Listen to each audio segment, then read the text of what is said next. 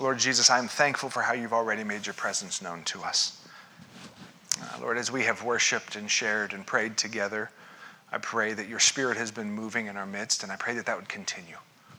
As we come now and we, we look at what we believe, what your word teaches us, uh, may you just enlighten us, God. Give us the ability uh, to know you better because of the things your word teaches, to follow you better, to become more like you. Lord, as we often pray, may we leave this sanctuary today different people that walked in because we've been in the presence of our King and we've been changed by it. So come and move, we pray, God. We give you permission. Have your way in us. In Jesus' name, amen. So we started a couple weeks ago a series called Back to the Basics. Uh, and it's back to the basics of our faith, the basics of theology. And I think I've said this every week. If you're scared by that word theology because it's been used, you have to be a seminary professor, or that's garbage. We all have a theology. At its base level, that simply means what we believe about who God is. Like that, that's as simple as it is. We all have a theology. The question is, are we able to articulate it? Do we actually know exactly what we believe about who God is? And so I want to get back to the basics with that. And the way that we're kind of walking through that is using the statement of faith that our church holds, that our denomination holds. 11 statements that say, here's who we believe God is and who we are respectively. And so we're just going to walk through these statements and kind of break them down because I want us to have that solid foundation that we stand on. The things that, that are the most essential, essential as someone once shared it, it's the irreducible minimum. You can't boil it down any further than this. This is the core of what it is to be a follower of Jesus, we would say. And so I want to walk through these statements with you as we've been doing so that we better understand what are the basics of our faith. So the first week, we looked at the first statement of faith, and I'm not going to walk through all the statements every week. You can, they're on our website. Uh, if you are a member with us, they're on a covenant of membership. We've got them all over the place. Um, so I'm just going to kind of touch on the previous ones. The first one talked about the perfection of God, his infinite perfection. Jesus has never made a mistake, he's never been late, he's never been wrong. He is infinitely perfect. And it talked about the Trinity that God is at the same time, and this, this bakes our noodle, he's at the same time one being with three distinct persons. Not that he has like schizophrenia or whatever, there's, there is a separate Father, Son, and Holy Spirit, but they're at the same time all God. And, and we, we talk about there's nothing in nature we can point to and go, yeah, it's exactly like that. It's completely other, and there's beauty in that mystery, in the Trinity. God is one but distinctly three, all at the same time. And the second statement that we looked at last week starts to flesh that out in the person of Jesus that Jesus was fully God and fully man. And we talked about his saving work on the cross. How through his shed blood and belief in his shed blood, not belief like just understanding something, but the kind of belief that leads us to live life differently, we receive salvation because God came to earth and died on the cross in our place through the person of Jesus.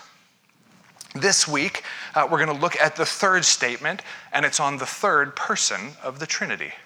The, the third statement of faith goes like this The Holy Spirit is a divine person sent to dwell, guide, teach, empower the believer, and convince the world of sin, of righteousness, and of judgment. So, what we're going to do, like we've been doing and we'll continue to do, is we're just going to take that statement and kind of break it down into its parts and look at each of the parts of that statement. So, the first part is the Holy Spirit is a divine person. The, much like we talked about with the Trinity, this is just beginning to flesh it out now.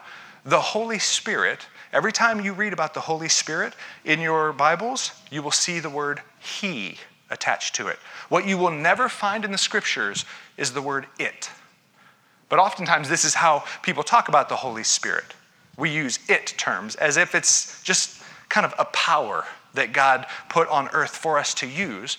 But the way the scripture describes the Holy Spirit is He. The Holy Spirit is a person.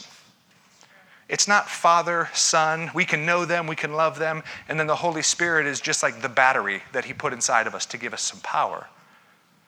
Just as we can know the Father, just as we can know the Son, we can know the Holy Spirit.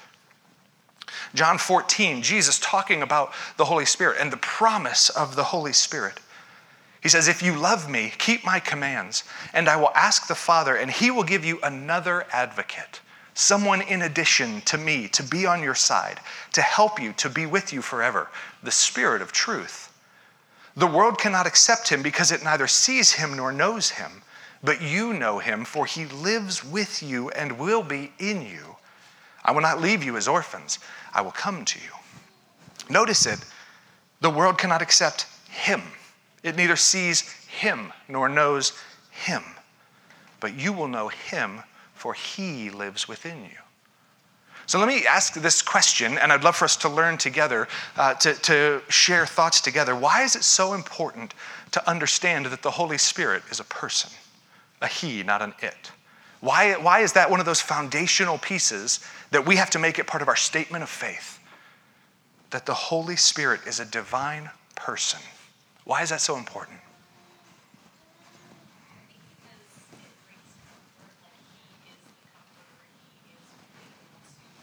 Yeah.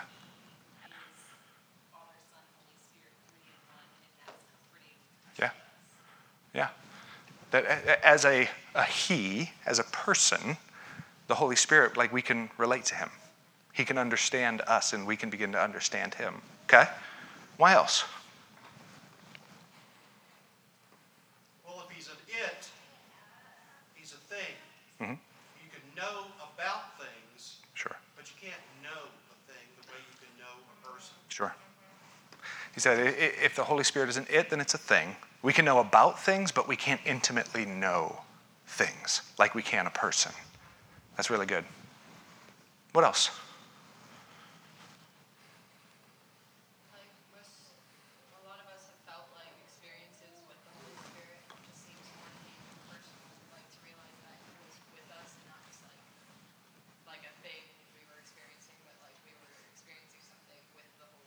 Yeah, Yeah, when we have these experiences with the Holy Spirit, again, it's not just some power we kind of tripped into, but it's, it's the Holy Spirit actually choosing to interact with us and to make himself known to us and to work with us. And, and as Jesus says, in us.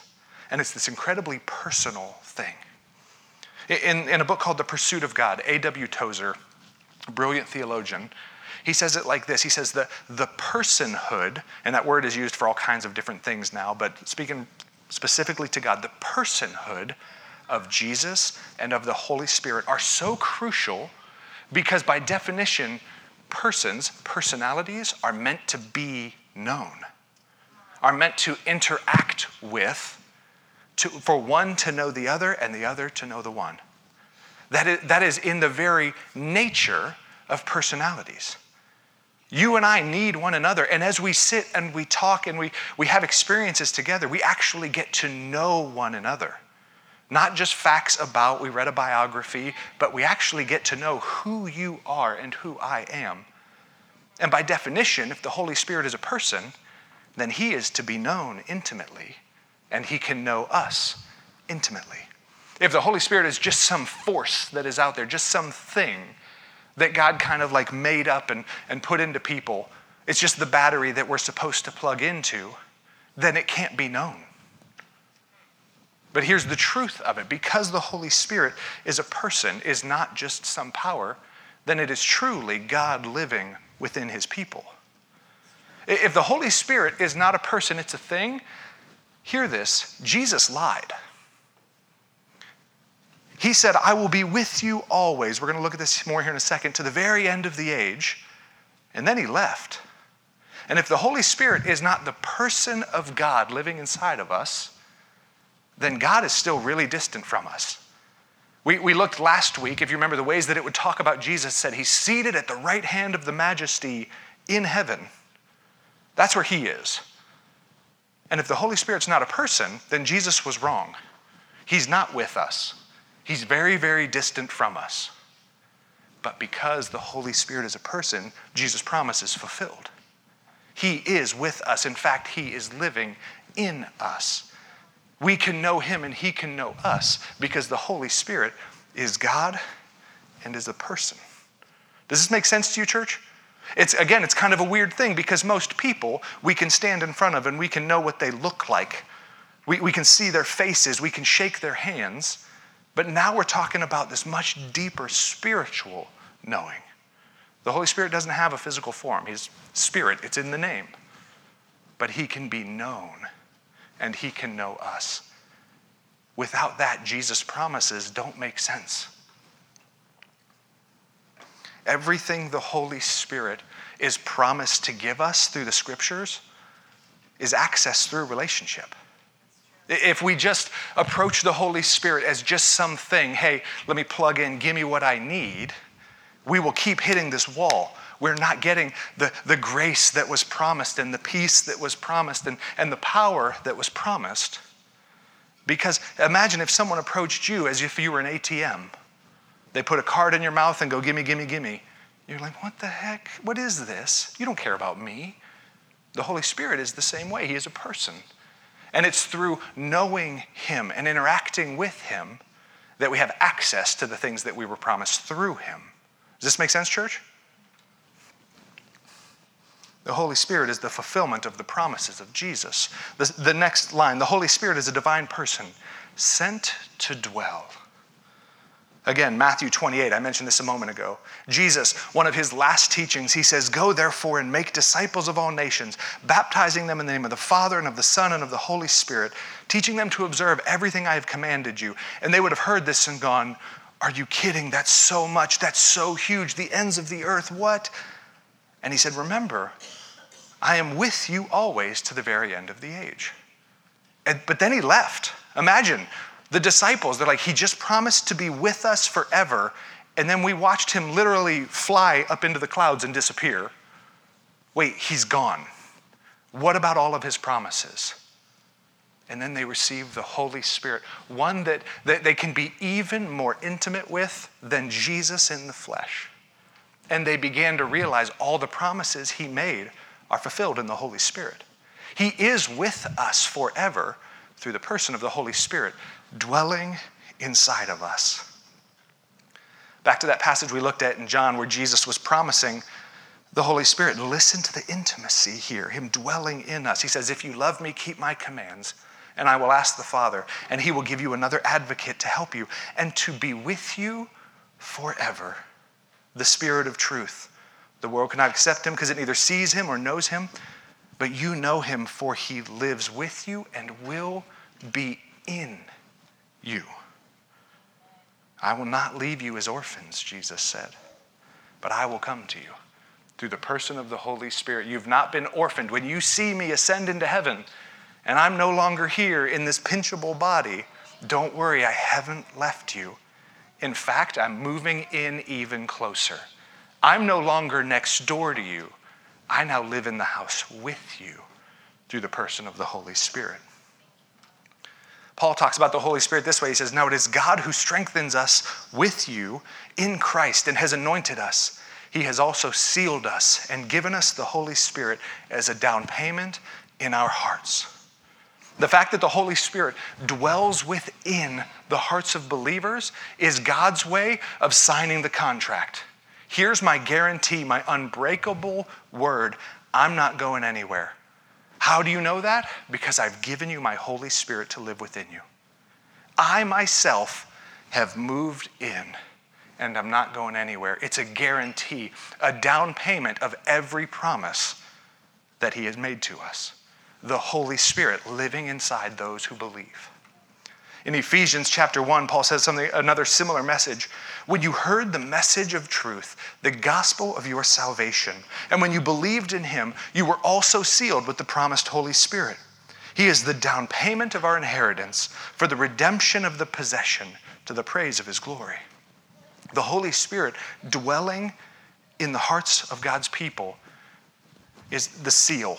It's done, it's finished, you are so saved that I'm going to come and live inside of you. I have made you so clean that I can now come and reside in your heart. It's the promise, the down payment of the inheritance that God has given us. One day, you're going to come live with me, but to show you how serious I am, until then, I'm going to come live with you. the Holy Spirit is a divine person who has come, who was sent to dwell, to guide and to teach. John 16, 13, again, Jesus teaching about the Holy Spirit says, When the Spirit of truth comes, he will guide you into all truth. For he will not speak on his own, but he will speak whatever he hears. He will also declare to you what is to come. The Holy Spirit is going to come and dwell inside of you, and he is going to guide you into all truth. So let me ask you this question. Again, let's take some time, let's learn from each other. How does the Holy Spirit guide us and teach us? What, like, what does it actually look like for the Holy Spirit to guide his people? If we don't know the answer to this one, we're going to be here a while because uh, this one's pretty important. You can't move forward without this one. How does the Holy Spirit guide us and teach us?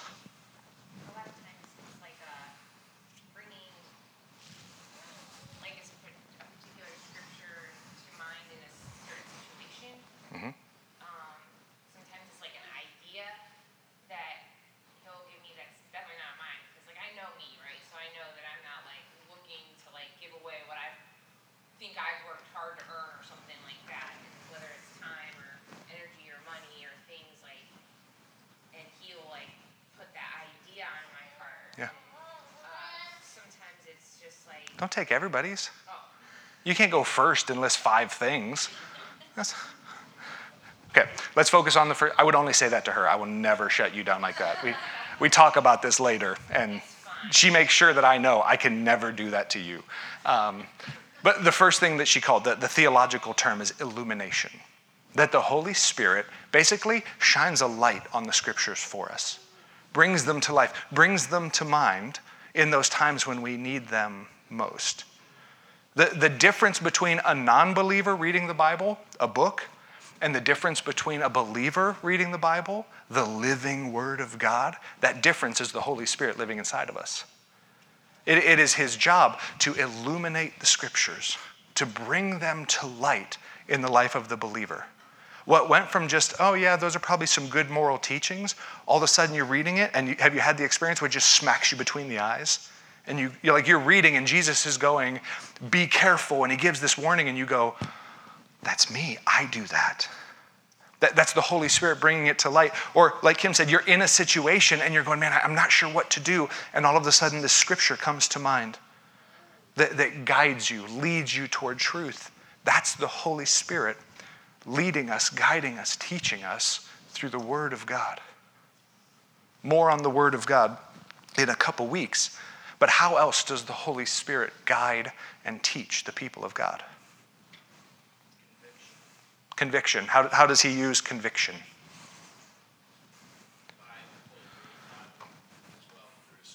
Mm-hmm.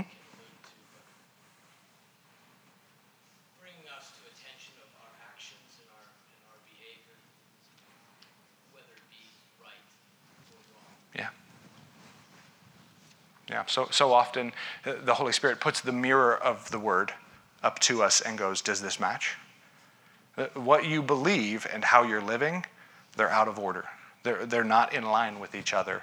Something has to change, and let me tell you this it's never going to be the Word of God. So he, he begins to convict our hearts, and we're going to talk a little more about conviction here in a little bit as well. He convicts our heart of the ways that we're out of alignment with God. And He guides us, He leads us back into truth. Okay? How else?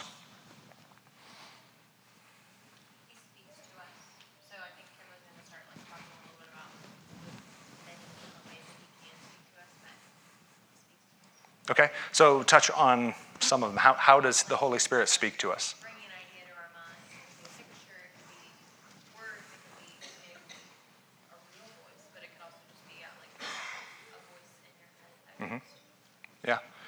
The, and this is where a lot of people begin to get uncomfortable.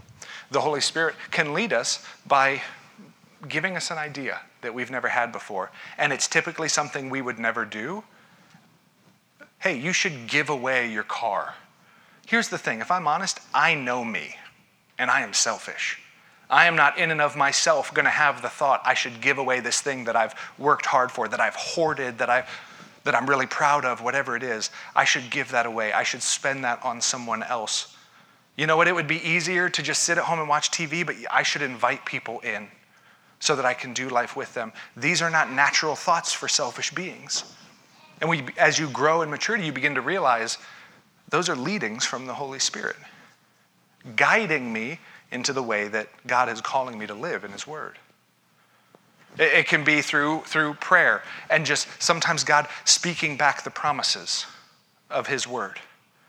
Sometimes you, you know, you're coming into prayer and you're just going, oh, I'm worthless. I, I did this wrong and this wrong and this wrong. And you come to God and you, you begin to have this experience of like, no, I forgive you. I've taken care of that. That's the Holy Spirit speaking to us, leading us, guiding us. Anything else? Joe, you were putting your hand up. Mm-hmm. Yeah. Okay. Can you give me a little bit of clarity on confirmation and discernment? Discernment is the way, the way I experience it is knowing. Mm-hmm. It's a knowing that comes from out, uh, inside of me, but outside of me. Yeah. Yeah. And inside of me that's outside, that's beyond me. Yes. Okay. So it's something I wouldn't know on my own. Okay. Knowing about something, a warning, whatever it is. I have Okay. Information, divine information. Yeah.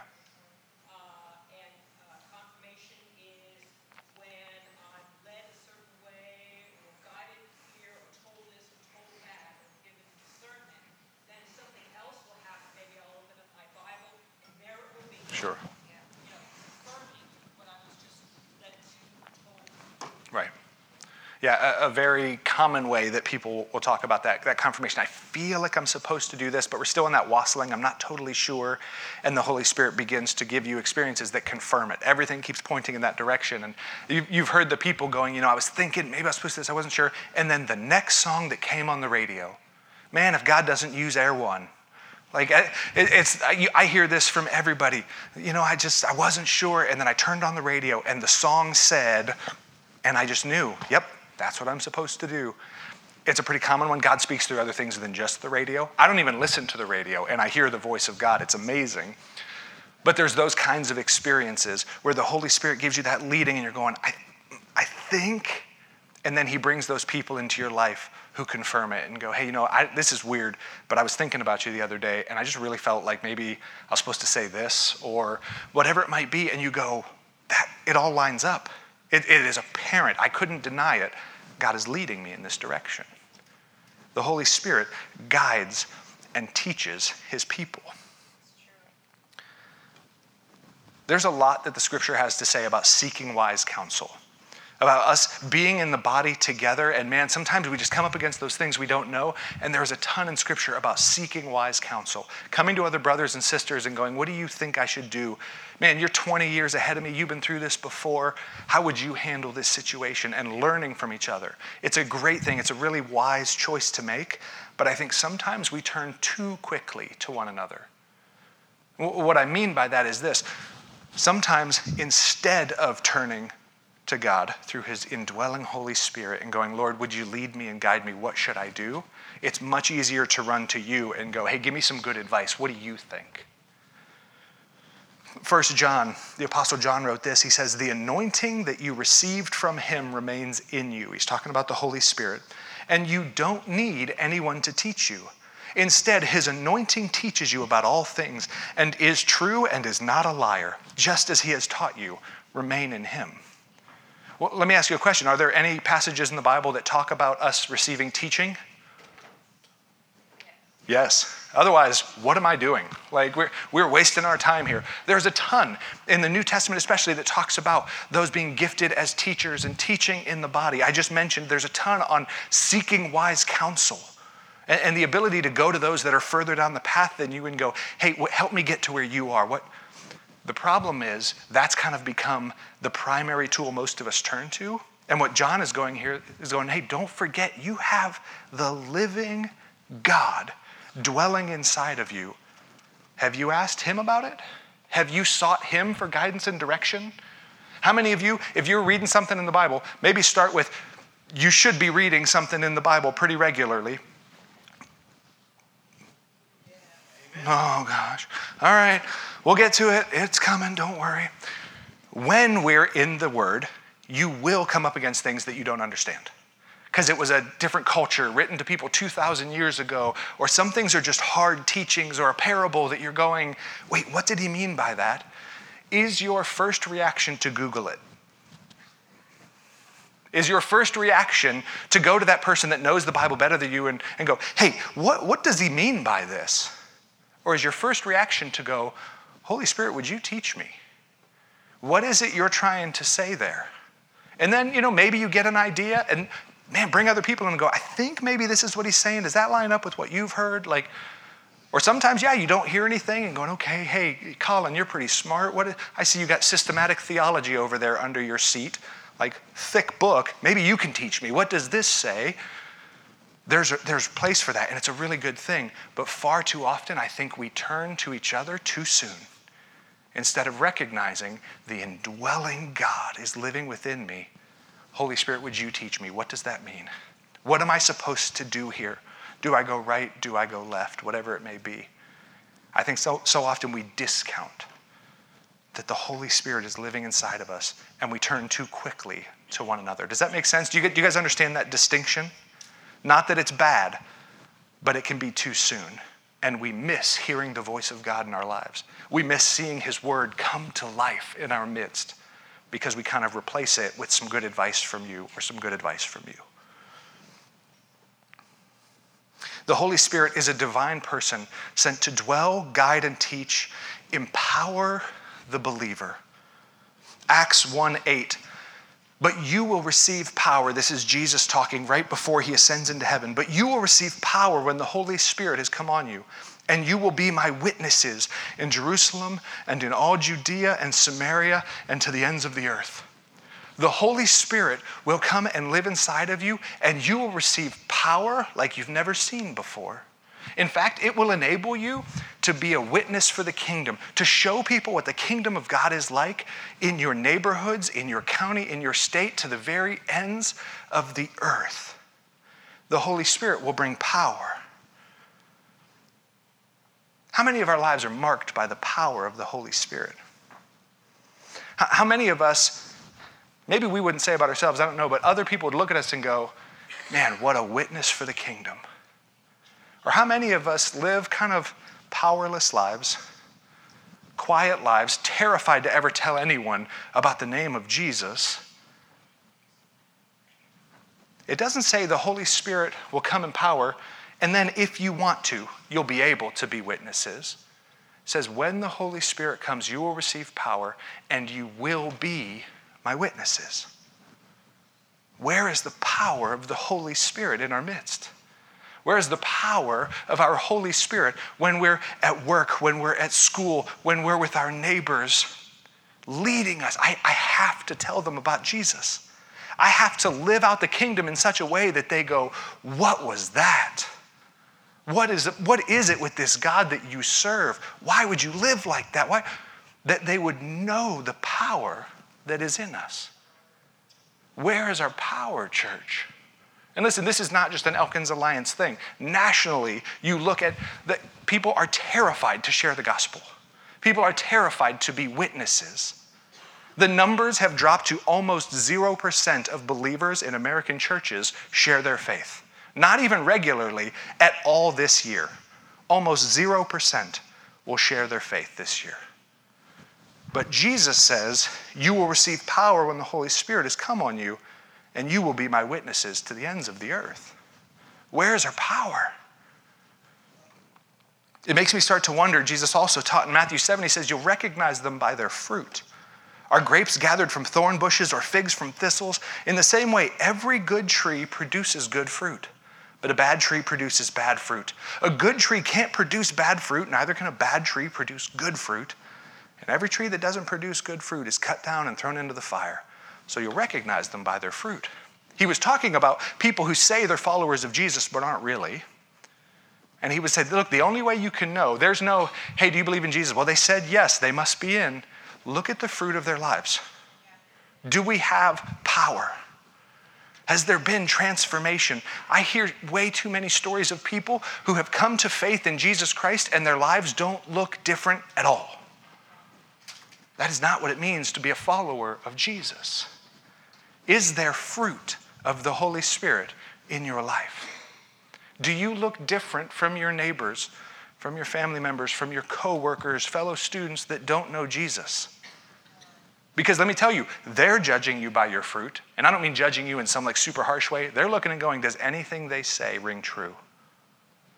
Does what they say they believe and how they live? Francis Chan, uh, in his book, The Forgotten God, all about the Holy Spirit, he gives this really unique illustration where he says, Imagine one day you and I are playing basketball. You might not believe it, I'm not great uh, at basketball. When you look at this physique, you probably think he's LeBron. I'm not. But imagine the next day I come and I go, hey, the God of basketball came to me last night and he lives inside of me.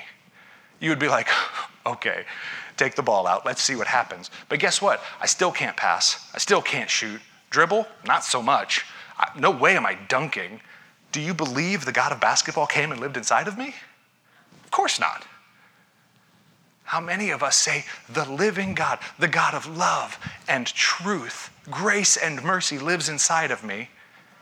Yet I'm the quickest to lose my temper. I am the, the quickest to, to judge and to gossip and to slander that people know. Why in the world would they believe the God of truth has come to live inside of me? The Holy Spirit, by his very nature, empowers the believers to live faithfully, to live different, to live changed lives, to bear good fruit. Each of us owes it to ourselves to look in the mirror and go, Do I bear the fruit of the Holy Spirit?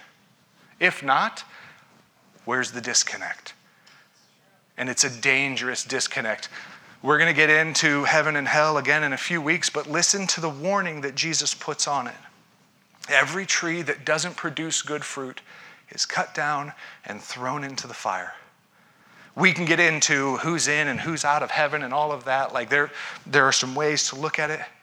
But this was meant for every person that heard this teaching to step back and go, Whoa, is my life producing fruit? Because what Jesus just said terrifies me. Is my life producing fruit? Galatians 5, the Apostle Paul talks about the fruit of the Spirit. It says, The fruit of the Spirit is love, joy, peace, patience, kindness, goodness, faithfulness, gentleness, and self control. Against such things there is no law. Now, those who belong to Christ Jesus have crucified the flesh with its passions and desires. Since we live by the Spirit, we must also follow the Spirit, or your translation may say, keep in step with the Spirit. For those who keep in step with the Spirit, who live by the Spirit, they will see this fruit. They will see, and listen, not just a little bit of love, joy, and peace, divine amounts like overwhelmingly, to where people look and they go, How are they that gracious? How are they that compassionate? It doesn't make sense. The only explanation is that the God of grace, the God of peace, is living inside of them. If you're not experiencing that fruit in your life, and I don't mean get, getting it perfect every day, but if you're not growing in the fruits of the Spirit, then you are out of step with the Spirit. I'm not saying there's no way you're saved or question yourself. Like, no. But you need to take a long, hard look and go, if I'm not bearing the fruit, then I am not in step with the Spirit. And that is an incredibly dangerous place to be. The Holy Spirit has come to empower the believer. Philippians 2:13 the apostle Paul talking says for it is God who is working in you enabling you both to desire and to work out his good purpose. Here's the good news. Sometimes we come to that place where we go, I see the good things that God is calling me to. I see the fruit. I see um, the commands to, to be a witness. And if I'm honest, I don't want to. Sometimes we can just be that honest. I just, I just don't want to. Here's the beauty as Pastor Mark used to say, God provides the want to. For it is God who is working in you, enabling you even to desire the good work, let alone then the ability to work it out. Some of us need to start in a place of going, God, I don't even have the want to. I see what your word says, it's plain as day, but something in my heart goes, eh, I'd rather not. Would you even give me the want to? He promises he will. And then, Enable me to work out your good purpose, to live the kind of life you have created me to live. Some of us have the want to. We're just going, okay, where, where are we out of sync? I want to do it. I'm just, I don't feel able. Holy Spirit, where are we out of sync? Where am I, as, as Paul said in Galatians, out of step with you? And the Holy Spirit empowers the believer through the giftings that he has given us. 1 Corinthians chapter 12 says a demonstration of the Spirit. Uh, what that really means is the Spirit makes himself known to each person to produce what is beneficial. To one is given a message of wisdom through the Spirit, to another, a message of knowledge by the same Spirit, to another, faith by the same Spirit to another gifts of healing by the one spirit to another performing of miracles to another prophecy to another distinguishing between spirits to another different kinds of languages to another interpretations of languages on and on and on. There's he keeps going in chapter 12 to talk about this list of the, the gifts that the holy spirit gives his people but one and the same spirit is active in all of these distributing to each person as he wills. God has given everyone who is his own gifting to serve the people around him, to build up the body of Christ, the church. God did not gift you for your own benefit, for you to get rich or famous off of, or for you to feel good about. God has given each of us the giftings He's given us to pour out for those around us, that we would serve one another, that we would unite together as a body of Christ. It's only through the empowering of His Holy Spirit that we see this coming to fruition. Is this making sense, church? I know Kim gets it. She's vocal. The rest of you, I need some head nods. The Holy Spirit can't not empower the believer. He can't not bring change in the life of a believer. It is what he does simply by him being present. Change is worked out. The question is are we holding him at arm's length? Are we out of step? Are we distant from him? If we're not seeing this kind of change, something's out of sync. Billy Graham, uh, one of the, the greatest uh, evangelists of our time, he says the greatest need today is for men and women who know Jesus Christ as Savior to be filled with the Holy Spirit. If we're not filled with the Holy Spirit, we're sinning against God. That says me and women, but it's actually men and women. It changes things if you think about it. But listen to the strength of it. Not just, man, we need some more of it. If we are not filled with the Holy Spirit, we're sinning against God. The commands to keep in step by the Spirit, to, to bear the fruit of the Spirit, to use the giftings of the Spirit, they're not suggestions. It's not bonus. It's not, hey, welcome to heaven, but if you want to get like a really good seat, go tell some people about Jesus. It's these are the commands for followers of Jesus to look like Him, to live like Him, to love like Him. If not, we're choosing sin. Let that sink in, church. The Holy Spirit is a divine person sent to dwell, dwell, guide, teach, empower the believer, and convince the world of sin, of righteousness, and of judgment. This comes from John chapter 16. Again, Jesus teaching on the Holy Spirit. And he says, Nevertheless, I am telling you the truth. It is for your benefit that I go away. Stop and think about that. Jesus walking with his disciples for three years, teaching them everything. And he looks at him, and goes, I'm leaving shortly, and man, it's going to be so much better for you when I'm gone. They would have been like, What are you talking about? How could life get better than you standing right next to me, Jesus? I'm leaving soon, and it's for your benefit that I go away.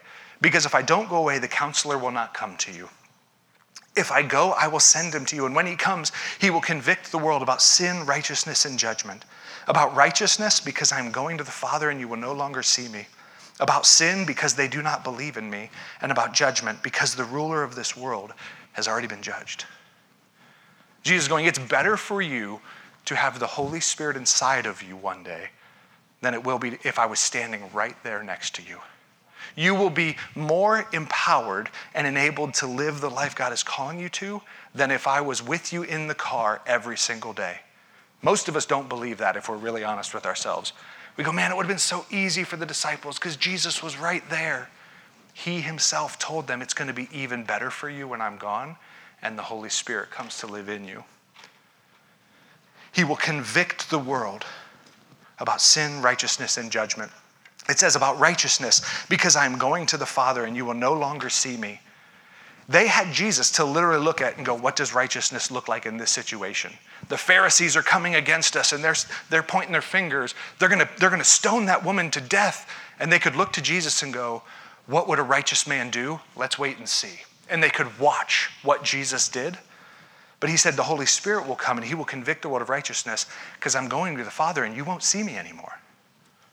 As the world, as culture, as times have changed, we can't look to Jesus and go, okay, so how does Jesus handle social media?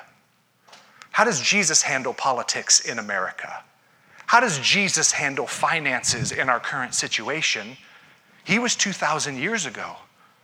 We're not able to look and go, what would he do in some of these specific situations? I'm going to the Father, and you will no longer see me, but I will give you the Holy Spirit, and he will teach you what righteousness looks like right here and now. He will show you what it looks like to live righteously in the year 2022 in your school, in your home, in your neighborhood, in your workplace.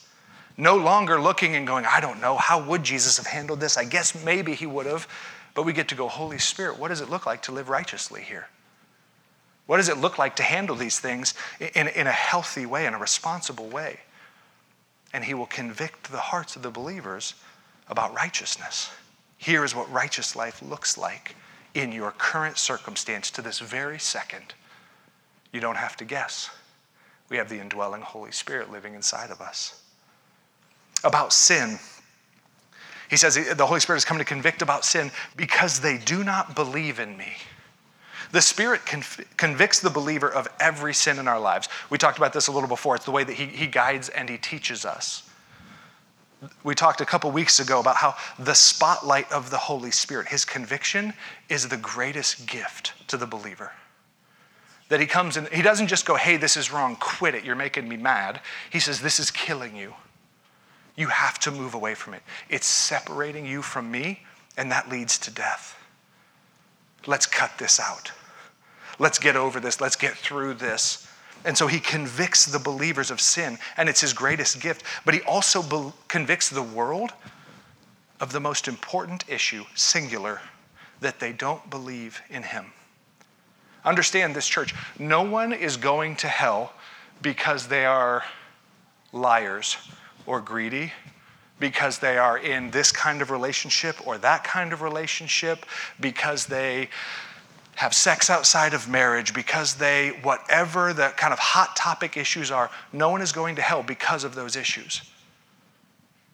They will experience separation from God because they didn't believe that Jesus Christ is the Son of God. And He came and He died in their place.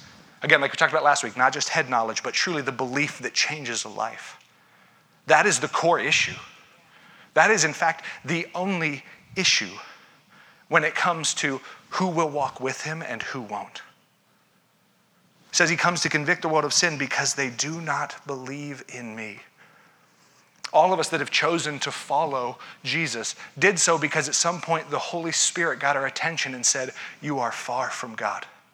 He has made a way and you have to turn. He convicted us and we chose to turn. And he is doing that convicting work all around the world. We want it to be conviction based on this political line or on this or whatever. And he goes, People need to know me because without that, whether they choose to live in this kind of relationship or handle their time and money that way doesn't matter. Because if they don't know me, there is no hope for life. And so the Holy Spirit has come to convict the world. He, he still convicts us of unbelief, those of us that are following him, he comes and he says, In this area of your life, you're not believing in me. You're going your own way and it's killing you. Choose to believe that my word is true. Choose to believe that the way I'm calling you to live actually leads to life. And he convicts. Because that's the core of all of those issues. Do we believe that what Jesus said is true and is worth following? Or do we choose to go our own way and do the best we can?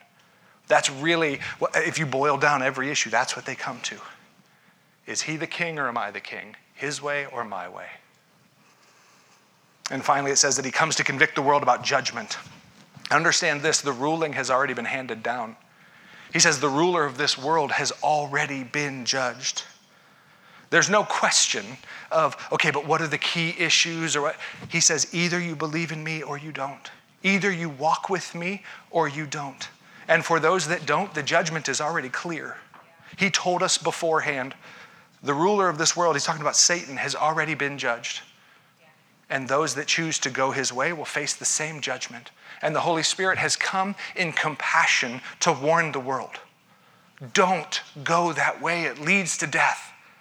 He's come to warn his church don't turn away, it leads to death.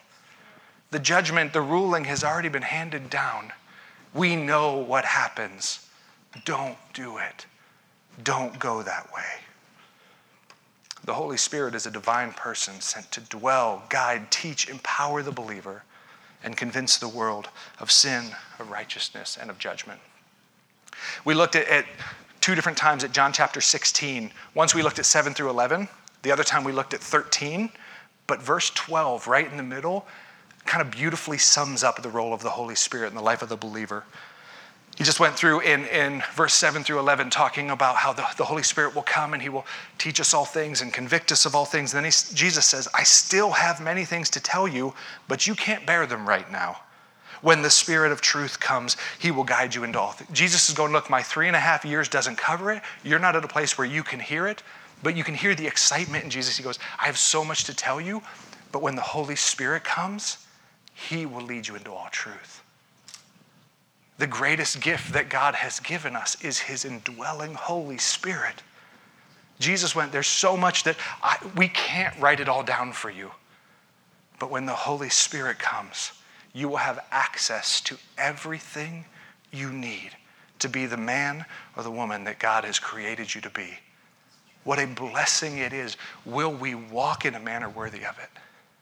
Will we keep in step with the Holy Spirit? Will, will we allow the Holy Spirit to bear his fruit in us, to bring power to us, and to bring change to our community through us? Would you pray with me? Lord Jesus, Would you bring your conviction on our heart, God? Where there are places where we are not keeping in step with you, where we are going our own way, where we are choosing to be king or queen of our own lives. Would you convict us and may we respond with brokenheartedness? God, with, with releasing our, our death grip on the things that we cherish and trusting you with them you have made incredible promises to the believer that we will be transformed through the power of your spirit that, that we will be provided for through the power of your spirit that the ones we love will be changed through the power of your spirit. May we now submit to the power of your spirit god. So if there are any of those areas in each of our lives and there are those areas would you shine your spotlight? Would you bring the gift of conviction? And may we in humility submit to your leading so that we can receive the things that our hearts desire more than anything else the love and peace that comes from the Father. Do your work, Holy Spirit, and may we, your people, be completely transformed because of it. May we bear the fruits of your Holy Spirit, I pray, in Jesus' name. Amen.